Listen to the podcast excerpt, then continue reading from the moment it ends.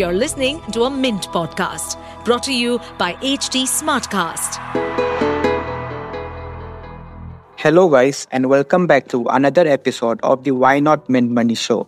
In this episode, we are going to talk about ULIPs and how they are being sold like mutual funds. For starters, ULIPs combine two products, insurance and investments. So when you pay rupees 100 as premium amount, some of it goes for the insurance part and the balance is invested in a fund after deducting various costs. Although this sounds very enticing, our guest today, Abhishek Kumar, an RIA and founder of Sahaj Money, says otherwise. He lists out various caveats of ULIPs and instead recommends keeping investing and insurance separate. Listen till the end of this episode to understand his rationale. Welcome to Why Not Mint Money, a personal finance podcast where we help you understand basic money concepts and share strategies for you to build your wealth. So let's get started with your money journey. So, Abhishek, there are a lot of poster or specifically advertisements by life insurance mm. companies which are popping up in social media everywhere. And you know, they right. advertise stuff like new fund offering NFO of small cap fund and a flexi cap fund starting at NAV of 10 rupees. And people uh, generally think this is a mutual fund because terms like NFO, NAV, and small cap fund, flexi cap fund are associated with the mutual fund industry right so people when when someone uses that word people assume that is coming from a mutual fund company but surprisingly, we're coming to know that these are not mutual funds, but these are ULIP plans. So uh, Abhishek just wanted to understand from from from you. So let's start with with the first part, which is the similarity part. So so we we know that they are different, but what what what's the uh, similar thing between ULIP plan and mutual funds? Right. So just like a mutual fund has a fund manager, right? Uh, uh, ULIP, uh, let's say, also has a fund manager who manages the fund. So, which means essentially is that uh, they pull in money from other investors like you and me, and then invest in different uh, investment that they have mandate to invest in. So, this in this aspect, uh, they are similar to mutual fund, which also pulls money uh, in an account and then invest in various assets that or investment that they plan to invest in their scheme document. So, this is where the similarity starts and this is where also the confusion also uh, starts. Yeah so let's talk about the interesting part which is the differences right? So now what is the difference? If uh, someone invests in a ulip nfo thinking it's a mutual fund what are the mm-hmm. things they, she should be aware about? Right. So i mean you can get a sense from if you look for the uh, definition of ulip which actually stands for unit linked insurance uh, plan so it, it has an insurance component to it. So this is where it is, uh, let's say, different than a mutual fund because mutual fund doesn't have a, uh, by default uh, invest uh, insurance uh, product linked to it. So this is where the uh, similarity ends with the mutual fund. And what people can do is before buying, let's say, these products, they should dwell deeper into what they're being sold. So just don't go with a term like NFO. look for in the documents, the policy document that have been circulated to you, whether uh, this, this, does also has an insurance component attached to it. So this is how uh, investors can protect themselves with that regard. And so, so uh, Abhishek, assuming somebody bought a ULIP thinking it's a mutual, it's a normal investment. What are some things mm-hmm. you know they need to be careful about? I heard there is a lock-in period and other caveats. So specifically, what are the caveats one should know. Yeah so uh, the good thing is that uh, all with all like other insurance product you get a uh, i mean there's a free look period. So if uh, let's say that period hasn't passed they can uh, let's say say that uh, they want the money back and after deducting some of the charges the premium and entire let's say annual premium will be refunded. So the, let's say that is the first good part of it that you can get your money back in case you did it by mistake Second part is let's say that period is over, uh, then the options become limited. So, uh, as you rightly said, there is a lock-in period, which essentially means that one needs to continue pay the premium for at least five years and only after that only they can uh, surrender that policy or make it a paid up one. So the, this is the kind of limitation that one has. And how long is this lookup period?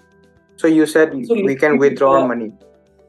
Yeah, lookup period is generally for 15 days as per IRDA, and as my understanding goes. So if let's say by mistake uh, you do it, and uh, let's say you receive the policy document and find that oh by mistake uh, you bought a ULIP plan, then you can just ask the company to refund it. But there is a timeline attached to that. You have to follow that timeline in which you can surrender this plan.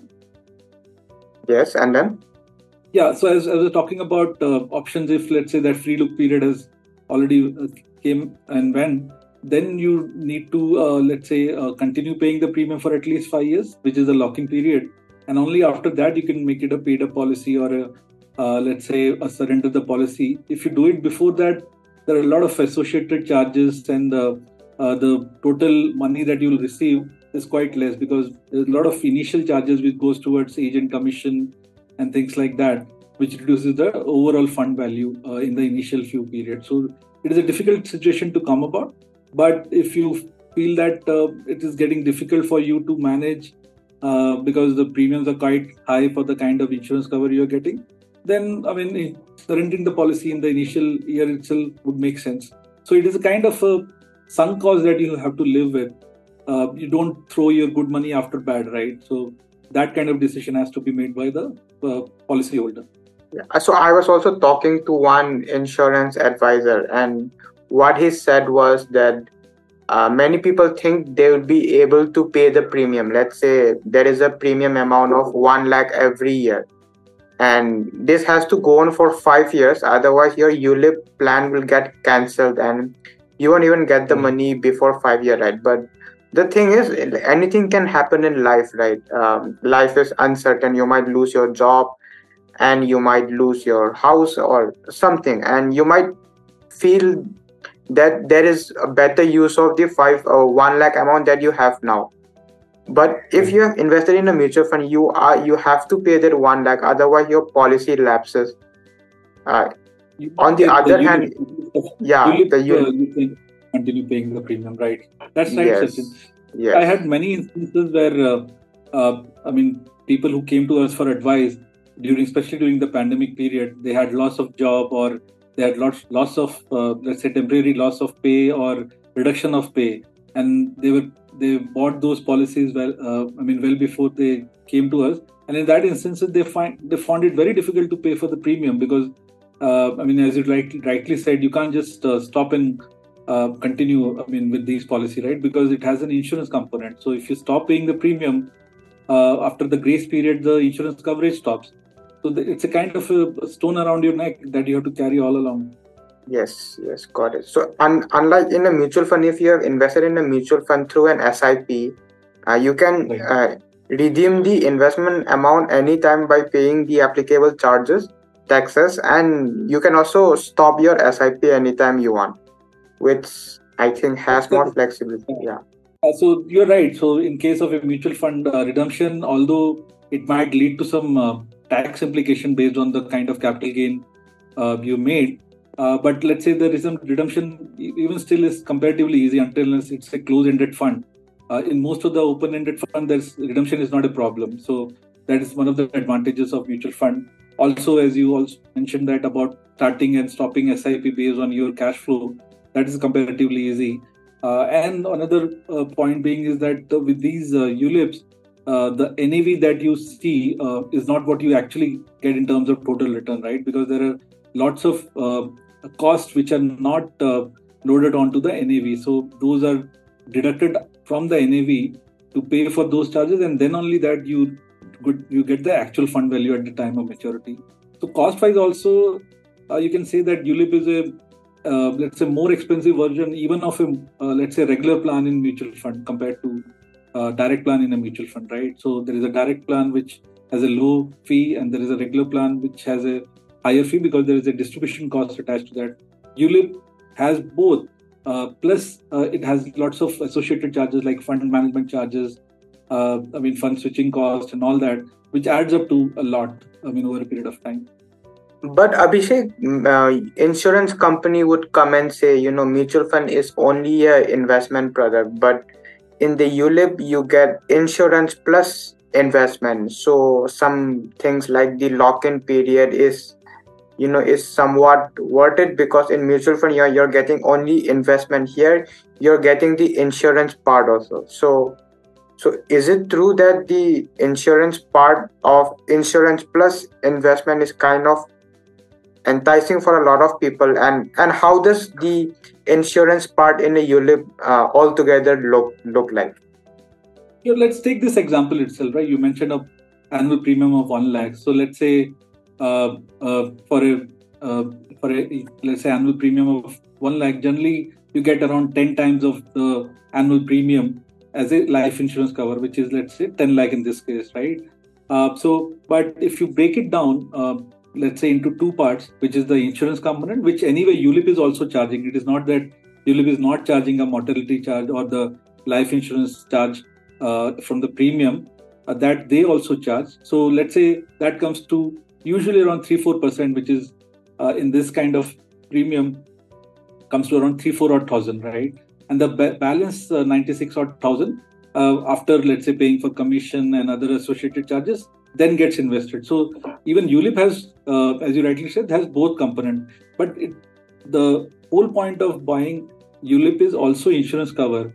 So let's say if someone is having an annual income of 10 lakh, if you follow the thumb rule of uh, insurance, it's I mean generally uh, you need to buy at least 10 to 15 times your annual cover. So for an annual, uh, let's say income of 10 lakh, you need to have cover of one CR. But if you go with one CR kind of cover, in a ULIP, uh, with that logic, 10 times the annual premium being the cover, you need to pay entire salary or annual income towards it just for the insurance premium. Uh, so the life insurance that you get in a ULIP is not going to be sufficient in all probability. It, it's just going to be, uh, I mean, you're going to be skin deep, but you're not going to be, I mean, uh, I mean, fully into it, right? So that is a problem in the ULIP cover that the insurance is most probably not sufficient because else the premium will be too high to even support that kind of annual income. So that is where the, they lost the plot. Uh, they this it is half truth in that sense that insurance is there, but it's not probably going to be enough because the premium are going to be quite high if you go with the whole whole amount. Yes. Uh, so, uh, Abhishek, you mentioned that there is, although there is insurance part, but the cover is not enough so for someone paying 1 lakh approximately in a ULIP plan, the insurance cover would be approximately 10 lakhs, which is ideally right. very low because advisors recommend people should at least have 10 to 15 times their annual income, right? And for someone who can afford to pay 1 lakh as insurance premium, he or she mm. must be having at least 10 lakh as annual in, in income and they would ideally need 1 crore or 1.5 crore worth of cover which obviously they are not getting in the ULIP plan. Uh, mm-hmm. Abhishek also wanted to know uh, how does term plans look like. So term plans are just simple insurance product where you pay upfront premium, you don't get the money back, but you get a life cover facility. So how much cover would they provide? So generally, uh, term plan, uh, let's say premiums are depending because it's a long-term contract that you sign with an insurance company. So these contract uh, could extend from let's say even for a 40 year old could be uh, let's say 20, year contract because they want to buy the insurance till 60 years. For a 30 year old could be a 30 year contract. So as you rightly said, the premiums are decided upfront, and you have multiple modes to it. Uh, you can pay a single uh, premium, you can have annual premium, or you can even break it down further into let's say half yearly or quarterly premium, and so on and so forth. So there are modes of payment or the of the premium could differ but the general sense is that you buy uh, insurance cover for a term which is let's say a period of 20 30 whatever that year of insurance cover that you get and that there is a pure risk cover. It doesn't have an investment component attached to it. What generally happens because it's a pure risk cover the amount of cover that you will get for let's say uh, a term plan could be even 100 times your annual premium. So let's say for a very young chap uh, of 25 odd years if he or she is buying, uh, let's say, an insurance cover of one CR, they might get it for even 10,000. So, which is, uh, let's say, many, many times, I mean, almost uh, they are getting a thousand times their annual premium kind of cover, right? Uh, so I mean that, that becomes more affordable and provides a larger cover for this very low premium as compared to let's say ULIP or other traditional insurance product. Got it, got it. So Abhishek, I think this is the right time to plug in this question, right? So what should investor do? And I'll give you two situations, right? For someone who is looking to start their financial journey in the sense they want to have a insurance cover and at the same time they want to have some kind of inv- investment how should he or she go about doing that and the second category is assuming someone already invested in a ULIP plan so what is the exit strategy or should they uh, you know stay with the ULIP plan? So two parts. Sure. So the for the first part right uh, when someone is starting on their uh, let's say career path and uh, would like to have a cover as well as investment strategy done, I would always suggest to buy a term plan uh, for let's say uh, at least 10 times their and 10 to 15 times their annual income. So that will give them a good head start and they will have it covered in terms of adequate insurance cover. And then uh, have a strategy of investing at regular interval, let's say on a monthly basis, if they can already start doing that. Invest in a variety of assets uh, apart from let's say their mandatory uh, savings like EPF, or let's say NPS if they are doing it through their employer. So that gives them an option of continuing both uh, insurance and investment, although it would require a bit more, uh, let's say, involvement because they would be managing uh, things on their own, but it will lead to a lot of cost saving, and those small costs would matter a lot in terms of overall uh, returns that they make over their lifetime. So my advice will be to break insurance and investment and not pull in together uh, as a start now coming to people who let's say for some reason already bought into these plans by mistake or let's say they they did it uh, with good intent but now they are they have other reasons to move out of it.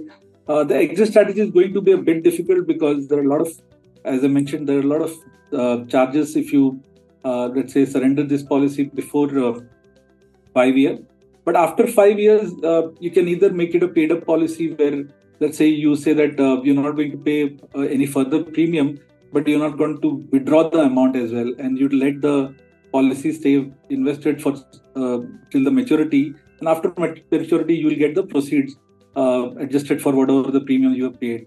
Uh, so that could be an opportunity, or let's say if it is totally unaffordable and you're in dire need of money, then even at loss uh, with some sunk cost, you can surrender the policy and just stop paying the premium but before you do that, uh, do buy a term plan so that you have adequate cover. Because once you stop paying the premium after the grace period, your uh, life insurance coverage will stop. It's not just the loss of uh, investment amount; you'll also lose the insurance amount. So do cover your back before you uh, let's say stop paying the premium for a ULIP. Yes, and if that is uh, before five year, then you still have to wait five year, and then only you will yes, get the yeah that is okay. So but I'm saying that it's uh, it becomes unaffordable to pay yeah. paying the uh, okay. then I mean before stopping that buy first buy your adequate term cover and then take the call of stopping the premium and uh, not getting anything out of that policy. You're letting go of that money as a sunk cost. You're not getting anything out of that if you already aligned with that thought process. So, for the first category of people who are looking to start their investment and secure their uh, life by having an insurance, ideally they should divide the two and keep them separate. So, buy a term insurance for a very low cost, and then you can decide on the investment yourself because of low cost and more flexibility in this structure. And and yeah, and for the second part is if someone already invested and is not able to afford the pre- premium then you can stop paying but stop paying the premium but make sure that you have a term plan uh, on the side because the ulip uh, uh, insurance part will lapse right right indeed indeed as we uh, spoke some time back also right uh, i mean in case of ulips uh, you need to continue paying the premium, else like uh, that insurance cover won't be available. Got it. So Abhishek, one last question, and this is the I think one of the most important question many people have been wondering. So I I got a message right from somebody. Uh, so he is a young chap, 24, 25 year old, just started you know working, and he has a bank relationship manage, manage, manager who they have been dealing for a very long time. So one day, this relationship man- manager calls him up and tells him, "Hey, there's a new NFO coming out." So since he trusts the relationship man- manager, he said, "You know, I'm willing to invest seventy-five thousand yearly for five five years, and please make the in- investment on behalf of him." Obviously, right. by the use of this word NFO and terms like flexi cap fund, he got the impression that this was an investment product and not an insurance product and wasn't aware about the various lock-in period charges and all all the other caveats so so abhishek my question to you is terms which are generally associated with mutual fund why are they being used by insurance? And since it is creating a lot of confusion what should regulators ideally do? So SEBI, IRDA what should they do to to you know to make it more clear to investor what an insurance plan and a mutual fund plan yeah, so as you rightly said, uh, this ULIP are regulated by the regulator IRDA, Insurance Regulatory Development Authority, uh, whereas mutual fund are regulated by SEBI. Uh, because, in, let's say, to sell the product, uh, I mean, ULIPs are also being sold in the name of new fund offer or NFO. It creates a lot of confusion in the minds of people, right? Uh, but until unless there is, uh, let's say, someone trademark that, let's say, I don't know whether that process exists for regulators or not. But let's say if NFO is a trademark, uh, um, let's say, for SEBI uh, and it's related the kind of product it regulates, then probably if someone is infringing on that, uh, let's say, trademark, people can raise, let's say, issue with the higher up authorities but I guess uh, until as that matter is settled, uh, I mean, it would not, uh, I mean, clear in a very short period of time. Second is the mechanism which works for hybrid product like which has insurance as well as investment. Uh, this, I mean, if such kind of confusion between regulator exists, then it has to be brought into uh, in front of a committee uh, which is set up by finance ministry. So until unless that kind of action is taken upon by SEBI, uh, I think this will this menace will continue for a while. There will be a lot of confusion in the market. So it could be a two-pronged uh, strategy, either to trademark all that, or the second is to raise this in a committee which is specifically formed by Finance Ministry for addressing this concern when it started off in year 2009 onwards. This is a very interesting thing. People usually associate, you know, flexi cap fund and NFO and NAV with mutual fund industry, but these are not trademark names so anyone is free to use it so that was one important uh, interesting thing that i got to know today right i mean this is my understanding uh, because in, uh, i mean just like let's say there's a uh, I mean, uh, there's a kind of body of work that, uh, let's say, you and I use, right? Until unless I trademark it, anyone can infringe upon it, and I can't do much until unless it is registered in a, let's say, a competent authority. Then we can say that you are infringing upon upon right. But this is between regulators, Sachin. I think, uh, uh, I mean, it won't get settled very soon this way. It, I mean, one form or other, it will continue to carry on. I think more, uh, it, the, the better part of it will be to, uh, let's say, uh, enlighten the readers or the uh, listeners of this podcast so that they understand and then they let other people also be made aware of same. so until I mean that's another part of it which and let's say Mint also can help a lot by creating awareness like the one that you're doing right now yes and we do that with the help of people like you guys and with that abhishek thank you so much and i hope people got a lot of takeaway from this podcast and see you again in an- another episode. Bye bye. Yeah. Looking forward to that session and wish you and your listeners a happy diwali in advance. Looking forward to this and many more. Thank you so much. That brings us to the end of today's episode.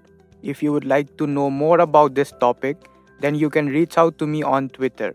I go by the username at the red NJ or LinkedIn using my full name that is Shashin Ningthao Khongjam. We would be happy to take your suggestions. That's all from our side. Thanks for tuning in. See you in the next episode.